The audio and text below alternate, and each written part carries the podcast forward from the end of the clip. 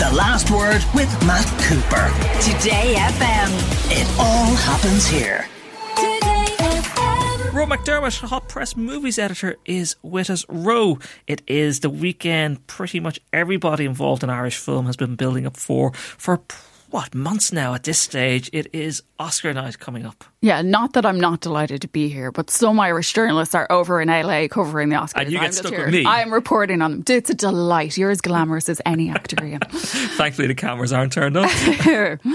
we have this is our biggest ever haul of nominations. Uh, go through just the amount and the categories we're in. Oh God, we've 14 nominations. So we have loads of acting nominations for Colin Farrell, Brendan Gleeson, Barry Keoghan, Kerry Condon. We have Paul Mescal. We have Best Original Screenplay for Banshees. We have Best Director. We have of Cailín Ciúin is up for Best International Film, and we have Best Short Film um, for An Irish Goodbye, which is a Northern Irish film. So they were throwing nominations at our heads.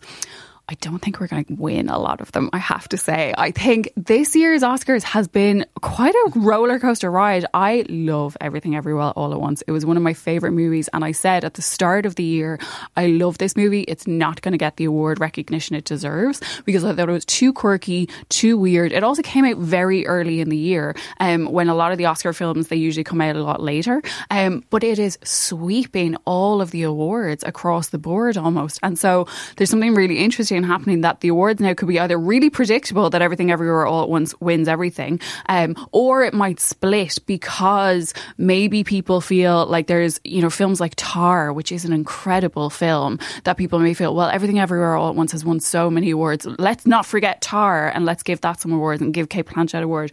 So it's really up in the air. So I'm finding it quite hard to predict, but some interesting things have happened even in the past few weeks. Like Brendan Fraser was, everybody was talking about it like it That's was going his award months now. He was meant to be the one that was going to be to beat. for the whale. I will say that was before people outside of America had seen the whale. I hated the whale. I love Brendan Fraser. I think he's also doing a very smart, very charming campaign that he's so delightful. People are talking about the renaissance that is that back. He's returning. Um, I think Colin Farrell deserves it. I think Austin Butler might scoop it because I think international audiences are not responding to the whale. It's a really patronising film. It's very schlocky. It's very melodramatic, and I think he puts in a lovely performance, but with really poor material. So I think Austin Butler actually might scoop this one in a really surprising, surprising way. But he won the BAFTA, and it's been interesting that the BAFTAs used to be that they'd reward a lot of Irish actors, a lot of English actors, a lot of international actors, and the Oscars always rewarded the Americans. Um, and so there was usually this big split between whoever won the BAFTA wouldn't win the Oscar. Now, in a lot of categories, that's changing, and the past few winners of the Best Actor uh, BAFTA have gone on to win the Oscar. I think that might happen here. I would be surprised. I, still think Colin deserves it more. I know, I know, we have to put on the green jersey for that, but I thought Elvis was a fantastic movie, and I thought Yeah. Austin Butler, the sound was just incredible. It was incredible. I will say, I just.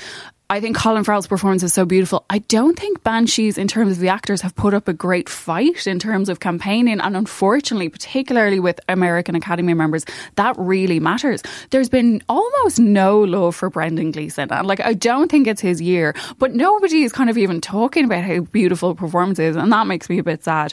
But I think what's going to happen is uh, Best Supporting Actress, there's currently a really interesting fight happening now between Jamie Lee Curtis and Angela Bassett. Angela Bassett, so beloved in the States. Um, this is for the woman king. Um, a really, really beautiful performance, a lot of grief and resilience and strength. However, it's a Marvel spin off. So they often don't get a lot of Academy love. Jamie Lee Curtis in Everything Everywhere All Once, which is currently the favourite for nearly everything. She's also just such a joy to watch whenever she wins something. So I think the love for her might get her in. Best supporting actor, there's no competition here. It's going to be Ke Huy Quan, who is such a gorgeous performer in Everything Everywhere Once, but also the speeches he has given as he's won every other award have been so gorgeous. And I think that feeds into something that the Academy members always take into account when they're voting is what kind of Oscars do we want to have and who do we want to reward? And I think there's been so much conversation about Everything Everywhere All at Once rewarding really original cinema. It's originally, it's uh, rewarding Asian American actors. Uh, so Michelle Yeoh is obviously up there for Best Actress as well. It's uh, Uh, rewarding older actors or actors who have hadn't had a big career break. So Huy Quan absolutely going to get it. Best actress up in the air, Cate Blanchett versus Michelle Yeoh. I think Cate Blanchett might deserve it a little bit more, but Michelle, I loved her performance in Tar. I thought it was stunning. But Michelle Yeoh might get it because again, everyone loves her performance. It's so multifaceted. She's given really, really beautiful speeches. So I think the only one we really have a decent shot at is best original screenplay. Let's, yeah, let's just actually let's just focus on some of the bigger ones there. So best Yeah. picture, best screenplay, and best director. So best picture, Banshees of Inisherin. What realistic chance does it have? Because that's the category that everyone wants to win, and it was would be the one that put Ireland on the map for film. It would. We don't have a chance in hell. It's going to be everything everywhere all The at once. No, but let's go through some of the options here. Best Picture, All Quiet on the Western Front, Mm-hmm. Avatar, Way of Water, Banshees, Elvis, Everything Everywhere All at Once, The Fabelmans, Tar, Top Gun Maverick. I actually love that movie. Uh, Triangle of Sadness, and Women Talking. I will say, if Top Gun, Top Gun doesn't get Best Editing or Best Cinematography, I'm going to be very annoyed. It's going to be everything everywhere all at once. And I think if you look at the Best Picture winners for the past few years, it's reflected a more diverse academy and it's reflected 21st century winners. So we've had Coda, we've had Moonlight, we've had Parasite. They're diverse films, they're original, they're unexpected. And so I think they're going to reward everything everywhere all at once like that. What about, and I've seen a few people commenting online, like, and you talk about, okay, a more diverse Academy Mm. membership, but also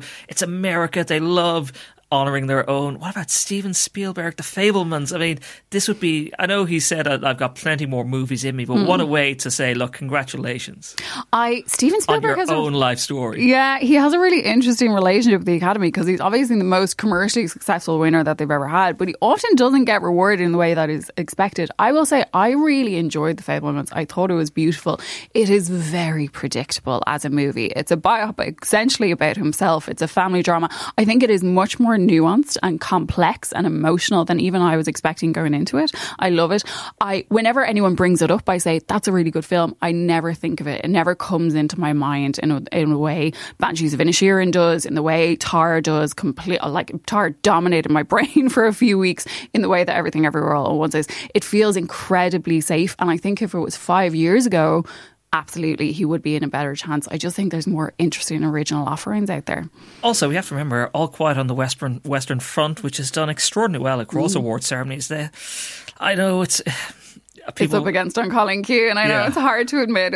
I think the bookies are all saying so that's the all- Best International, so we better. Best like, international film. I think the bookies are saying All Quiet on the Western Front is going to walk away with this one. I think An Cailín Ciúin has just completely gone above and beyond what everyone, not what everyone thought it deserved. I think it deserved all of the accolades, but what everyone expected. We didn't expect the international audiences to maybe respond to it in such an enthusiastic way, and they absolutely have. It even it won at the oft, it won at the IFTAs versus Belfast. Um, so it could ride this wave of really warm enthusiasm for it. And again, maybe it feels more unexpected because it's so personal, it's so intimate. I would hope it would win. I don't think Because it will. if you look at, as I said, if you look at the the favorite, which is All Quiet on the Western Front, that has had its moment of glory in the Mm. past as well. So maybe it is time for something slightly different. Yeah, and I would hope so. And I think what people are responding to in An Cailín Ciúin are these universal themes, are the intimacy of it, are the unexpected nature of it, even the kind of timeless quality. It's set in 1981, but it kind of could take place any time in the past century.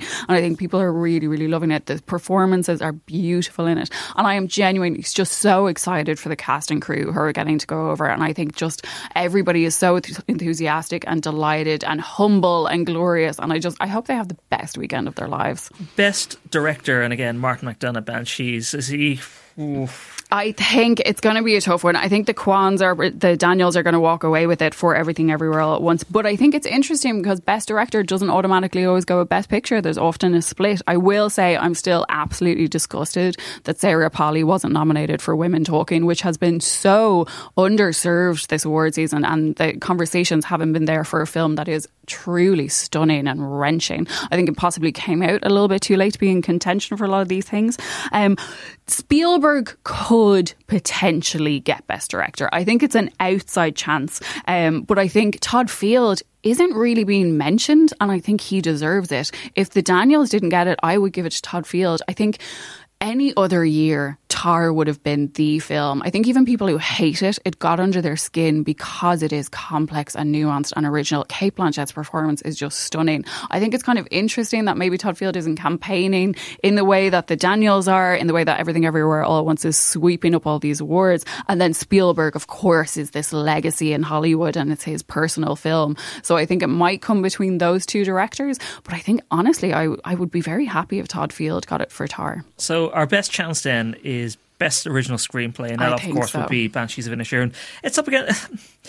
could they split down all of these awards? Like if somebody walks away with every, an award on the night, you could have everything everywhere all at once win best film, somebody else wins best director. Can it go that way, or are we in for somebody who's going to clear up on the night? No, I think that's what's really interesting. I think because perhaps everything everywhere all at once has won so many awards in the lead up, people might be inclined to go, actually, but you remember this one? Let's make sure this gets something this award season, and that does happen. We've seen it with Moonlight and La La Land, for example, where kind of La La Land swept the boards, and then when it came to Best Picture on the night, it was Moonlight. They didn't do it right the first time, and there was that terrible mix up. Um, but yeah, I think it's going to. This is why it's a really tricky one to call. A lot of years, I'm like, this is going to be a really predictable Oscars, or this is going to be a split. This could literally go either way. Regardless of it, it's been an incredible year for Irish film. 14 nominations. Like, genuinely, I think everybody should just be so proud and so happy. And I think it's incredible that younger actors like Barry Keoghan and Paul Mescal in particular are being recognised. The fact that Cailín Ciúin is such a quiet, beautiful film is being recognised alongside a war epic like All Quiet on the Western Front it's not that this is a surprise. I think it's that we don't expect to get the recognition that we deserve, and it finally feels like it's happening. And you know what? It's happening to the best people. Brendan Gleeson, Carl, Colin Farrell, Kerry Condon, Paul Mescal. Barry Keoghan, they're all such gorgeous, unassuming, humble people who are so charming if they win, I am going to absolutely lose my mind with delight. Roe McDermott, thank you very much for joining us. The last word with Matt Cooper. Weekdays from 4.30. Today FM.